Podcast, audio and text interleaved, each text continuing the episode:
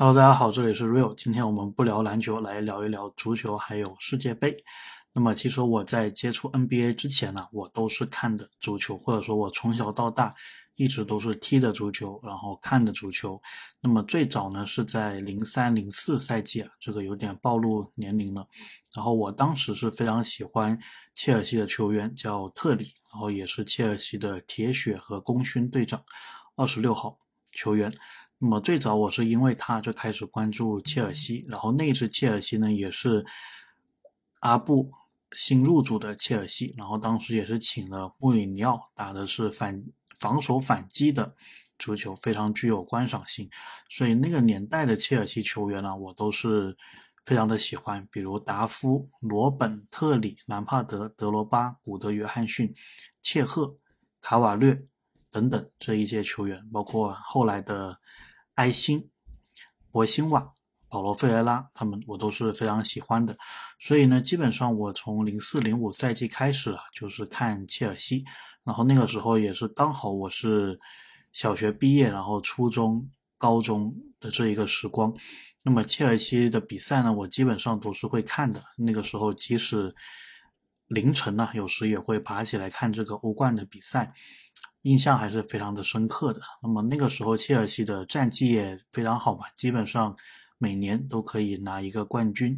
那么在二零一零年，当时切尔西是打进了欧冠的决赛啊，那最后是非常可惜的点球大战，特里滑倒，然后输给了有 C 罗的曼联，没有办法拿到欧冠的一个奖杯。那么在那后来呢，其实。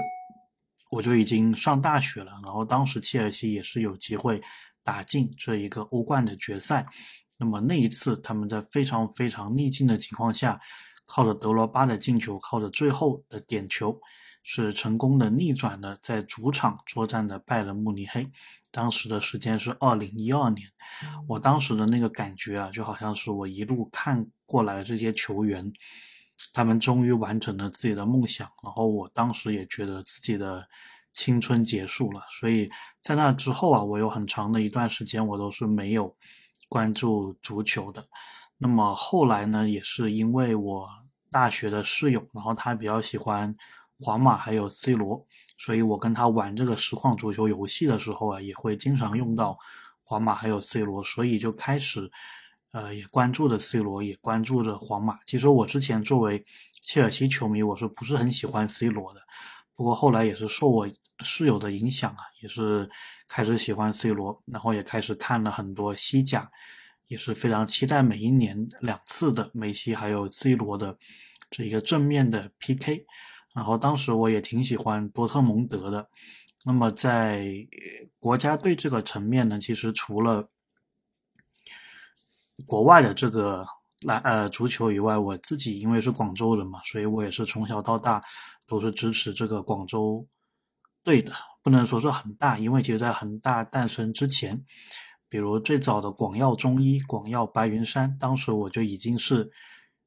只要有机会就会跑去现场去看的。当时印象很深的是。广州队有一个球员叫徐亮嘛，他后来当然也是中国足球的名宿。当时他有一脚任意球功夫，确实非常了得。其实那个时候啊，恒大还没有入主广州队，广州队的成绩呢，可能大概就是十六个中超球队里面吧，可能就排第七到第十左右的这个样子。虽然那个时候没有拿冠军，但是也是挺开心的，至少主场比赛广药。广州队的战绩都非常的不错，那么后来恒大入主了之后呢，其实我也是有看球啊，包括我家里人也是一起，我们会去现场看球，就是从家里刚好有一个公交车站可以直接坐到天河体育中心，然后也是会去现场看球，然后印象最深的吧，就是当年恒大第一次打进亚冠的时候，那个时候我们有孔卡、埃尔克森啊。这些球员，然后当时也是花重金啊，就跟我爸跟我妈，然后一起去现场去看当年二零一三年亚冠的第二场比赛。那么最后广州恒大是在主场啊打平了呃韩国的首尔 FC，然后拿下了第一座亚冠的冠军。然后当时真的是永生难忘啊！然后那个时候也就感觉好像。看广州队的这个情节也也到一段到一段落了。那么现在当然我们知道，由于疫情呢，由于很多其他经营的困难，恒大队已经是要为保级而战的一支球队了，所以跟当年是非常的不一样啊。其实也是让人有点唏嘘，也就是两三年的时间，一下子从一个可以争夺冠军的球队，到了现在是要苦苦的为留在中超而战。然后也确实因为疫情这一两年，很多都是赛会制的比赛，所以对恒大的关注也少了很多。再加上我在国外之后，其实看转播啊、看比赛都不太的方便，所以很久也没有关心恒大队了。那么其他国家队的话呢，我因为是一二一三赛季嘛，当时特别喜欢克洛普带的多特蒙德。所以呢，我就也连带的会喜欢这个德国足球。其实每年的世界杯啊，我从零六年开始都是支持德国队的，因为零六年的那一届世界杯，当时我读初中，德国队的青春风暴给我非常非常深的一个印象。克洛泽、拉姆、施魏因施泰格那一批球员，看的是。热血沸腾啊！那么德国队在二零一零年，当时我上高中，他们也是继续有着一个风暴，包括非常经典的四比零赢阿根廷、四比一赢英格兰，连续两场淘汰赛的晋级之路，也是看着让当时高中生的我热血沸腾。所以那段时间，如果有这一种欧洲杯啊或者世界杯，我都是希望德国队能够夺冠的。那么后来，当然在二零一四年的时候，当时我是。已经读大学了啊，那个时候跟朋友夏天一起看这个德国队的夺冠之路啊，也是非常的感慨。然后他们也最后顺利的夺冠了。然后当时我又觉得我的另一个青春结束了，所以这个一晃好多年之后呢，呃，感觉球就是没怎么看了。足球方面，啊，特别是来了美国之后，其实足球并不是说一个非常。热门的运动吧，虽然最近是有兴起的一个迹象，但是美国这边实在是太多其他运动了。篮球基本上赛季的时候每天都有，冰球每天都有，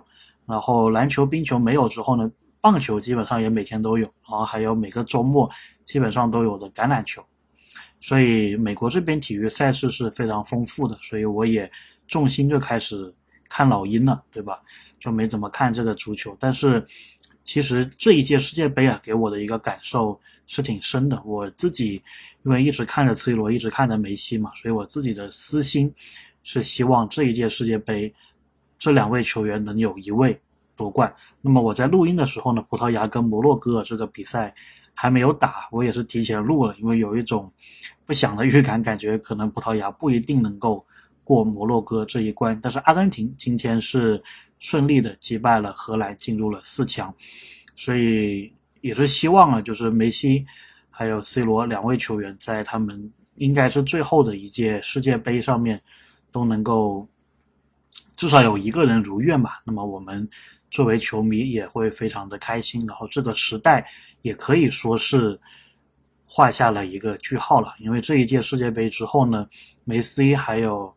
C 罗应该。都会慢慢的远离主流的这一个联赛。其实梅西的话已经是有一点了，他在去了巴黎之后，我感觉关注度肯定是不如他在巴萨的时候。那么 C 罗呢，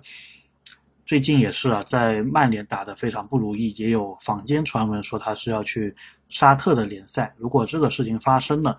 那么可以说绝代双雄啊就会在我们的。呃，主要的视线当中消失了，也就意味着这个时代正式画下了句点。那么最后再说一下这个世界杯啊，我的愿望就是要么阿根廷夺冠，要么